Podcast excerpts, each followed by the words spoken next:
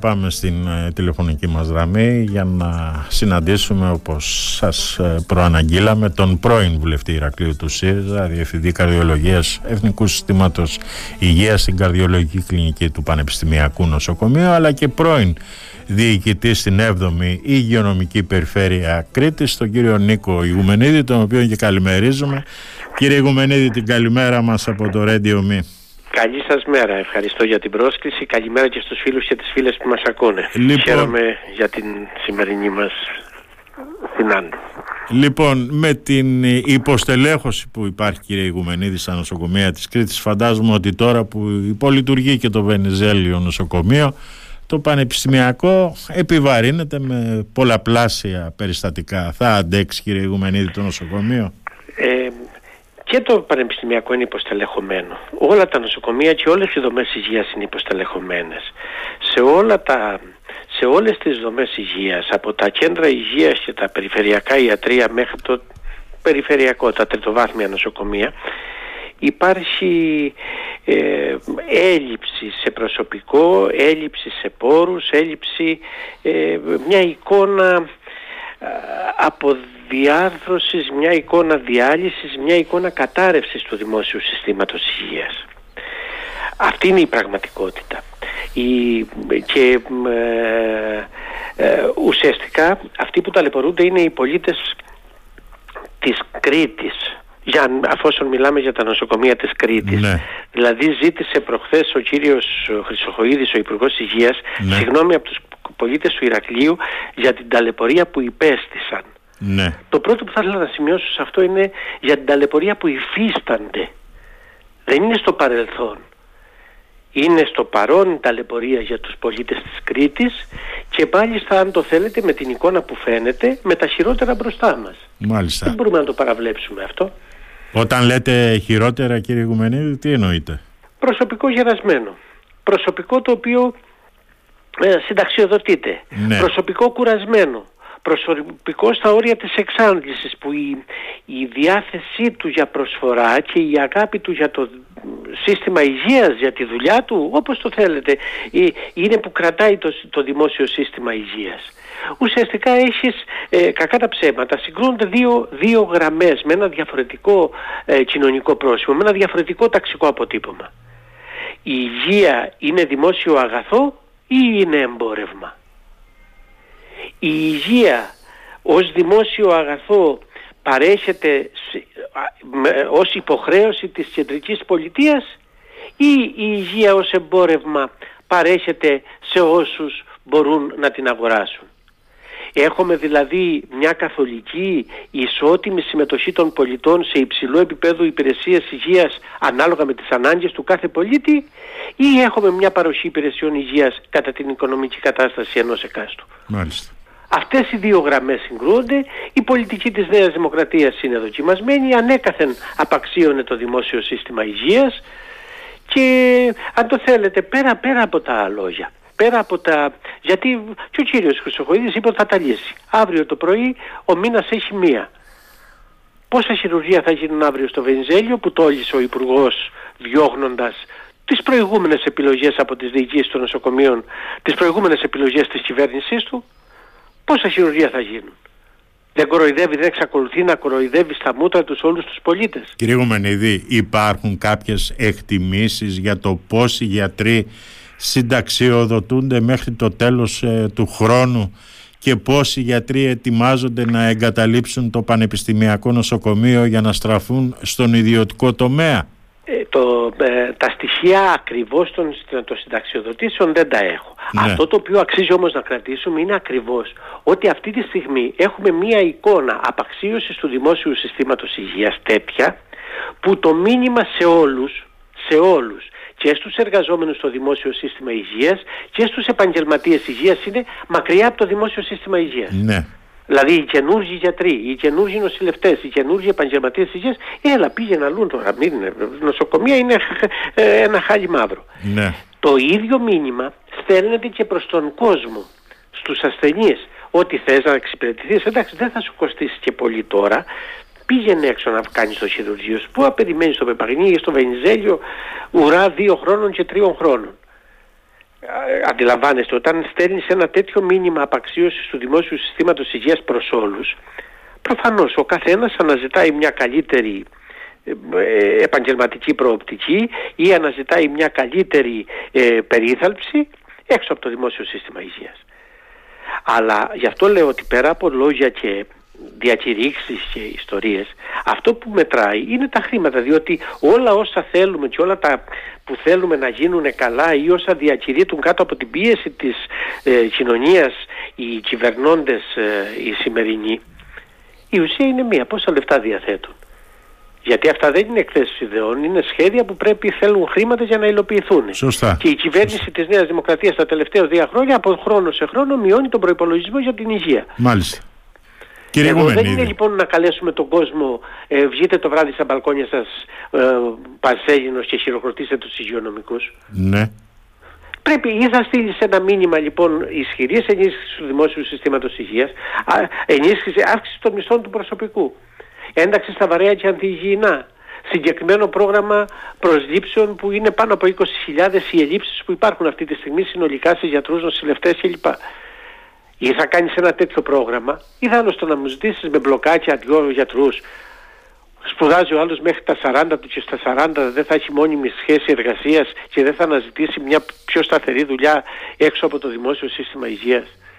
Μάλιστα. Δηλαδή, κύριε Ηγουμενίδη, εγώ αν αύριο χρειαστώ να κάνω ένα τακτικό χειρουργείο, θα μπορέσω να το κάνω σε ένα δημόσιο νοσοκομείο και πότε? Στο Βενιζέλειο όχι, γιατί δεν έχει αναισθησιολόγους. Στο Πανεπιστημιακό Νοσοκομείο. Στο Πανεπιστημιακό Νοσοκομείο αντιλαμβάνεστε ότι ε, ε, από τη θέση μου δεν έχω αυτή τη στιγμή τα συνολικά στοιχεία τώρα να, ναι, να μπορέσω ναι. να σας απαντήσω, ναι. αλλά ο διευθυντής της ιατρικής υπηρεσίας ή ο πρόεδρος των, ε, ε, του χειρουργικού τομέα θα μπορούσε να σας δώσει τα στοιχεία. Αναχειρουργείο, αναειδικότητα ε, δεν είναι η ίδια αναμονή. Άλλη αναμονή έχει η καρδιοχειρουργική, άλλη αναμονή έχει η. Η, ο, ο, ο Ριλά, άλλη αναμονή έχει κάθε χειρουργική κλινική. Μάλιστα. Αυτή τη στιγμή ε, βαλβίδες διαδερμικά που είναι κάτι στοιχείο της δικιάς μας ειδικότητας και που κατά την επέμβαση αυτή, καταλαβαίνετε, είναι οι άνθρωποι που αντικαθιστούν τη βαλβίδα χωρίς να αλλάζουν, χωρίς να χρειάζονται το χειρουργείο ε, της καρδιάς που γινόταν παλιά. Ναι. Αυτές λοιπόν οι επεμβάσεις σήμερα είναι στην λίστα αναμονής στη σειρά ε, πάνω από σαράντα άτομα, με δύο άτομα ανά είκοσι ημέρα. Γιατί αυτή είναι η διαθεσιμότητα των αναισθησιολόγων που υπάρχουν. Σας λέω το συγκεκριμένο, πολύ συγκεκριμένο για την καρδιολο... που αφορά την καρδιολογική κλινική του Παγνή. Με κίνδυνο τη ζωή τους, φαντάζομαι. Ε, προφανώς. Προφανώς. Γιατί δύο άτομα ανά εικοσαήμερο δεν είναι ρυθμός αυτός, ε, ε, ναι. κύριε Ηγουμενίδη. Γι' αυτό το λέω κιόλας. Μάλιστα. Και δεν είναι το μόνο. Τώρα, ο κύριος ε, Χρυσοχοΐδης, κύριε Ηγουμενίδη, υπόσχεται fast track διαδικασίες και προσλήψεις γιατρών και νοσηλευτικού προσωπικού μέσα σε δύο μήνες. Είναι εφικτό να γίνει αυτό? Ε, ή θα δώσει με τη συνολική πολιτική που ακολουθεί ένα μήνυμα ειλικρινούς ενίσχυσης του δημόσιου συστήματος υγείας και όχι εμβαλωματικών λύσεων όπως αυτές επιδιώκουν να κάνουν, περισσότερο για να, για να απαλλαγούν από την κοινωνική πίεση που υπάρχει, γιατί πράγματι η πλειοψηφία της κοινωνίας είναι υπέρ του δημόσιου συστήματος υγείας. Ή λοιπόν θα δώσεις ένα τέτοιο μήνυμα, όσο στέλνεις μήνυμα ε, μακριά, γιατί να έρθει ο άλλος? Άρα ε, και δεν είναι πάλι, άμα προκήρυξα θέσεις και δεν ήρθαν. Γιατί δεν είναι απλά η προκήρυξη των θέσεων. Είναι οι συνθήκες εργασίας, είναι η αμοιβή τους, είναι όπως σας είπα η ένταξη στα βαρέα και αντιυγιεινά, είναι η προοπτική της δουλειάς τους. Δεν είναι, δεν είναι ε, απλά η προκήρυξη των θέσεων. Πάντως ε, σας ακούω ιδιαίτερα απογοητευμένο, κύριε Ηγουμενίδη. Υπάρχει περίπτωση να φύγετε κι εσείς από το Πανεπιστημιακό Νοσοκομείο? Ε, τώρα αυτή τη στιγμή τι να σας απαντήσω? Αν θέλεις να δουλέψεις και δεν μπορείς να δουλέψεις, τι θα κάνεις? Οι χειρουργοί που έφυγαν, που έφυγαν από το Βενιζέλειο, γιατί έφυγαν? Δεν σπουδάζει ο άλλος για να κάθεται, ακόμα και να παίρνει το μισθό του. Θέλει να δουλέψει, θέλει να προσφέρει. Έτσι δεν είναι? Μάλιστα. Τώρα ήθελα να σας ρωτήσω αν ε, έχετε νεότερα αυτή την ε, προκήρυξη των τεσσάρων χιλιάδων θέσεων ε, υγειονομικών που είχαν εξαγγελθεί το δύο χιλιάδες δεκαεννέα από την κυβέρνηση, αν έχετε δει εσείς κάποιον από αυτή την προκήρυξη?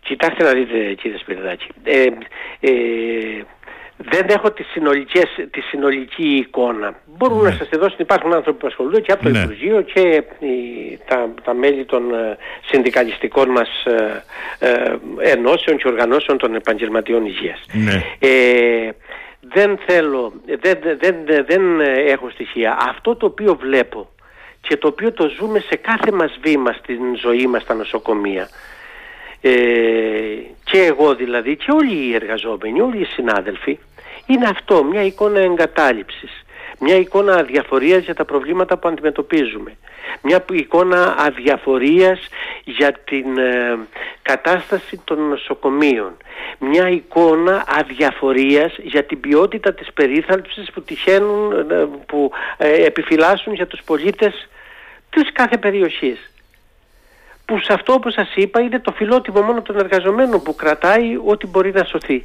που κρατάει ό,τι μπορεί να κρατηθεί. Και διερωτάσαι για πόσο ακόμα. Μάλιστα. Αυτή είναι, γι' αυτό λέω ότι ουσιαστικά εδώ συγκρούνται δύο, κατά τη γνώμη μου, αυτές οι δύο γραμμές. Η πολιτική που θέλει, ναι, βλέπει την υγεία δημόσιο αγαθό και άρα υποχρέωση της πολιτείας να εξασφαλίζει την υγεία, τις παροχές υγείας που έχει ανάγκη ο κάθε πολίτης.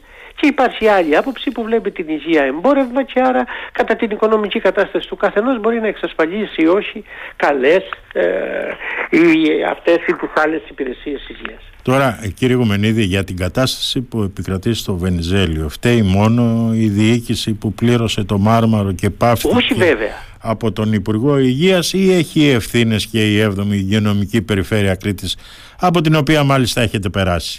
Πρώτα απ' όλα έχει ευθύνες η κυβέρνηση. Ναι, εντάξει, δηλαδή, αυ, αυτό μας δεν... το είπατε. Ναι, τι, τι χρήματα δίνει. Τι χρήματα δίνει στο Βενιζέλειο? Φια, καινούργια πτέρυγα. Την οποία καινούργια πτέρυγα ως διοικητής της ΥΠΕ είχε υπογράψει την, την, να προχωρήσει το νέο, το, η επέκταση του Βενιζελίου. Ναι. Αλλά το, το, η, η, η περίθαλψη δεν, μπορεί, δεν παρέχεται από τα ντουβάρια. Δεν παρέχεται από τις στέγες. Δεν παρέχεται από τον ξενοδοχειακό εξοπλισμό. Παρέχεται από τους ανθρώπους. Τι, προ, τι, τι προσλήψεις σχεδίασαν?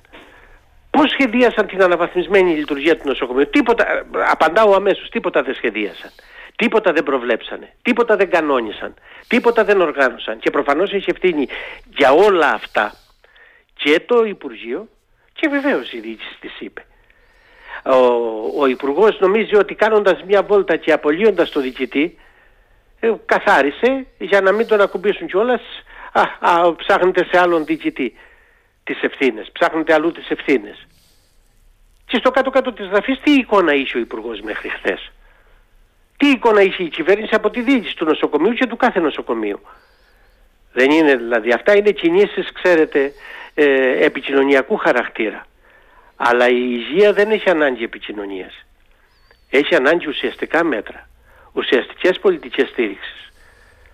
Τα επικοινωνιακά, ε, το πέπλο της επικοινωνιακής προστασίας του, ε, του κυρίου Μητσοτάκη και της κυβέρνησής του δεν φτάνει όταν φτάνουμε στα προβλήματα. Μάλιστα. Και... με αυτή την έννοια δηλαδή, εγώ δεν θέλω να υπερασπιστώ τους, τον διοικητή ή τον κάθε διοικητή. Πόντως αναδεικνύεται και ένα θέμα πώς επιλέγεις και ποιους επιλέγεις. Αυτοί τους επέλεξαν. Εντάξει, τώρα Α, από ό,τι λένε. Θέλω να πω ότι πέρα από αυτό όμως. Ναι, ναι, ναι. Από ό,τι λένε από την κυβέρνηση, με το νέο νόμο που φέρνει η κυβέρνηση, θα ξεκαθαρίσει το τοπίο με τους ε, διοικητές. Είναι έτσι? Ξέρετε, κύριε Σπυρδάκη, γιατί δεν τον εμπιστεύω με αυτό το νόμο? Γιατί μάλλον δεν περιμένω τίποτα καλό. Γιατί το έχουν ξεκαθαρίσει την πολιτική τους βούληση, που είναι ε, απεχθάνονται το δημόσιο σύστημα υγείας. Γιατί να βρουν λοιπόν καλούς διοικητές ή κριτήρια για να επιλέγουμε καλούς διοικητές για τις δημόσιες δομές υγείας? Γιατί? Αφού δεν τις θέλουν. Αφού ουσιαστικά μέσα από την απαξίωση προχωρούν στη διάλυσή τους. Αφού μέσα από την απαξίωση προ, προ, προ, προχωρούν στην κατάρρευση του συστήματος. Γιατί να επιλέξουν καλούς διοικητές? Και με ποια, ποιο, καλός ποιος είναι? Αυτός που εφαρμόζει πολιτικές επιλογές, ε, επιλογές ε, απαξίωσης του δημόσιου συστήματος υγείας, ή αυτός που εφαρμόζει πολιτικές πραγματικά ενίσχυσης του δημόσιου συστήματος. Μάλιστα. Και βέβαια, κύριε Ηγουμενίδη, μπροστά σε αυτή την κατάσταση που διαμορφώνεται στον χώρο της υγείας, υπάρχει τεράστιο έλλειμμα αντιπολίτευσης. Ο ΣΥΡΙΖΑ ως αξιωματική αντιπολίτευση, αντί να ασχολείται με τα φλέγοντα ζητήματα της καθημερινότητας και την υγεία των πολιτών, ασχολείται με τα ισοκομματικά του. Ε, εντάξει. Εγώ τώρα τι, τι, τι να σας πω. Τι να πείτε κι εσείς. Ε, εγώ νομίζω ότι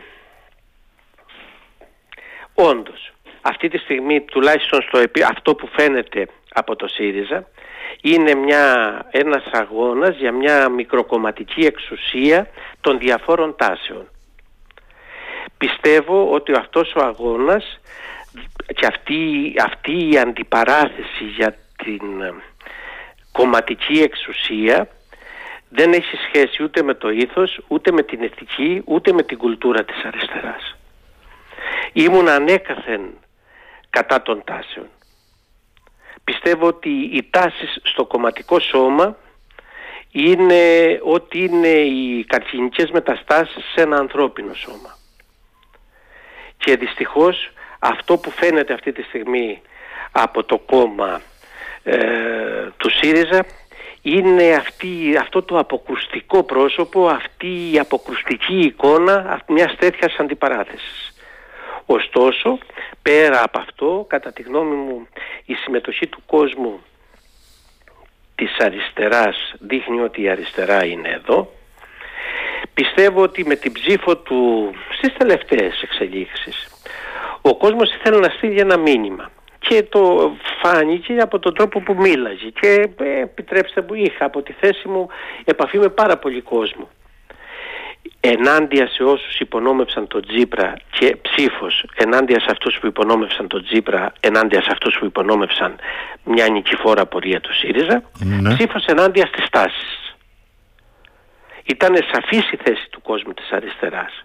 Εντάξει, προφανώς υπάρχουν ένα σωρό ερωτήματα. Αν ε, το μήνυμα αυτό που ήθελαν να στείλουν με την ψήφο τους, ε, το στείλαν στους σωστούς αποδέχτες, το στείλαν στους, σε όλους τους παραλήπτες. Αναδει...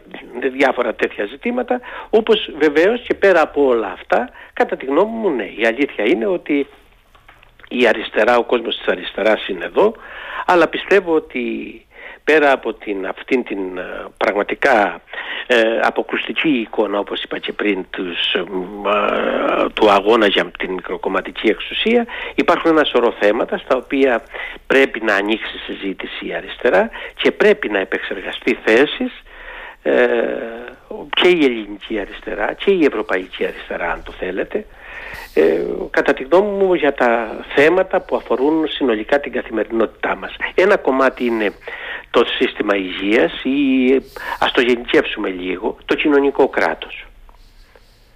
Είναι ένα σημαντικό κομμάτι, αλλά έχουμε και ένα σωρό πάρα πολλά θέματα, κατά τη γνώμη μου, όπου πραγματικά πρέπει να, να γίνει συζήτηση, και η, πράγματι, η ιστορία νομίζω δεν θα μας συγχωρήσει αν παραμένουμε χωρίς θέσεις.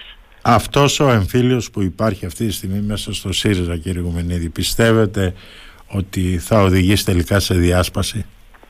Ε, προσωπικά δεν με ακουμπά. Ειλικρινά, εγώ κρατάω μόνο ότι είναι μια εικόνα ενάντια. Εγώ ήμουνα, σας είπα, ανέκαθεν ενάντια στις τάσεις. Προσωπικά αυτός ο εμφύλιος δεν με ακουμπά. Προσωπικά είναι μια αποκρουστική εικόνα που ουσιαστικά το μόνο που κάνει, όπως στέλνεις σε έναν με, μεγάλο κομμάτι του κόσμου της αριστεράς στην προσωρινή, θέλω να πιστεύω προσωρινή αποστράτευση, έτσι εμένα απλά δεν με εμπνέει να ακολουθήσω ή να ενισχύσω την Α ή τη Β ομάδα εναντίον της άλλης κτλ.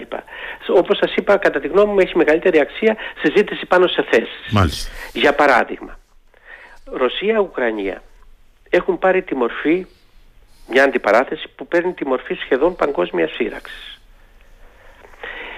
Στην Μέση Ανατολή πυροδοτείται μια κατάσταση που και εδώ είμαστε στα πρόθυρα, μαζί με την εικόνα Ρωσίας-Ουκρανίας, που κατά τη γνώμη μου κινδυνεύει η ειρήνη, η παγκόσμια ειρήνη. Η κατάσταση δηλαδή στην Ανατολική Μεσόγειο είναι ιδιαίτερα τεταμένη. Ποια είναι η θέση της Ευρωπαϊκής Αριστεράς? Έξω οι Ρώσοι από την Ουκρανία, καθαρή κρυστάλλινη θέση. Μια θέση που, αν το θέλετε, σε έναν βαθμό κλείνει το μάτι στους Αμερικάνους. Μόνο αυτό φτάνει. Τι άλλο θα πούμε? Θα συνεχίσουμε τις διεθνείς μας σχέσεις στο όνομα του ευτυχώς το πανιάλι και δεν το έχουμε να το λύσουμε εμείς? Ευτυχώς έλυσε ο Τσίπρας το θέμα των Σκοπίων, σκέφτονται οι, οι νεοδημοκράτες. Και έτσι δεν το έχουμε να το λύσουμε εμείς. Και βαράμε και το ΣΥΡΙΖΑ που το έλυσε. Ευτυχώς έλυσε ο Καραμανλής το θέμα της συμμετοχής μας στην Ευρώπη. Και έτσι δεν έχουμε να το τρέχουμε εμείς. Ευτυχώς διαφωνούσε, και εδώ που δεν διαφωνεί, διαφωνούσε, λέω μέχρι χθες τι λέγανε, διαφωνούσε ο Ερντογάν με τη Σουηδία, την ένταξη της Σουηδίας στο ΝΑΤΟ. Άστο και να φωνάζει, για να μην τρέχουμε εμείς. Ποιες είναι σε αυτή την, στην όλη αυτή την κατάσταση? Είδατε, σας έδεσα μερικά ερωτήματα. Εδώ η αριστερά πρέπει να πάρει θέση σαφή, καθαρή, χωρίς μισόλογα και χωρίς να κρύβει τα προβλήματα κάτω από το χαλί. Πάμε παρακάτω. Ελληνική οικονομία. Από τα τριακόσια δις έχουμε φτάσει στα τετρακόσια και δεν μιλάει άνθρωπος. Από τα πολύ παλιά χρόνια και ο τόπος μας και ο χώρος μας και η χώρα μας και ο λαός μας έχει ιστορία χιλιετιών. Σε αυτές τις χιλιετίες όποιος, ήταν, όποιος χρωστούσε ήταν σκλάβος τελικά. Ερώτημα. Θα βάλουμε ένα πρόγραμμα απομείωσης του χρέους? Θα βάλουμε ένα τέτοιο. Να βγει αριστερά με μια θέση. Ναι, σε αυτό, σε είκοσι, σε τριάντα, σε πενήντα, σε εκατό, σε τόσα χρόνια θα λύσουμε το χρέος? Ή πάμε και όπου βγει, όπως είπε ο σταθμάρχης των τεμπών. Μάλιστα. Λοιπόν. Κλιματική αλλαγή. Τέλος πάντων. Πολλά είναι τα θέματα. Μία, μία, μία πρόταση, κύριε Ηγουμενίδη, μία Όχι, πρόταση δε, δε, για την κλιματική αλλαγή. Αυτό που με απασχολεί λοιπόν περισσότερο δεν είναι οι, οι, οι καρέκλες της κομματικής εξουσίας των όποιων πραγματικά προβάλλουν μόνο το αποκρουστικό πρόσωπο της αριστεράς. Η αριστερά δεν είναι αυτό. Δεν είναι αυτό.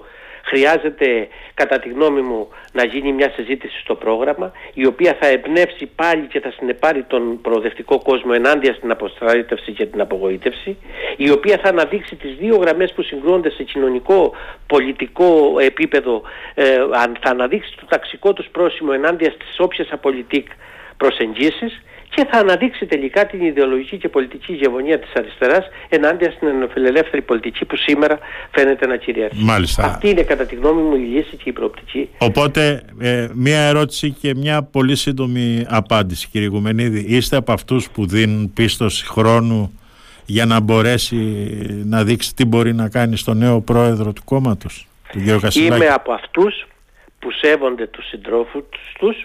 Σέβομαι όλους μου τους συντρόφους, σέβομαι τις αποφάσεις του κόμματός μου.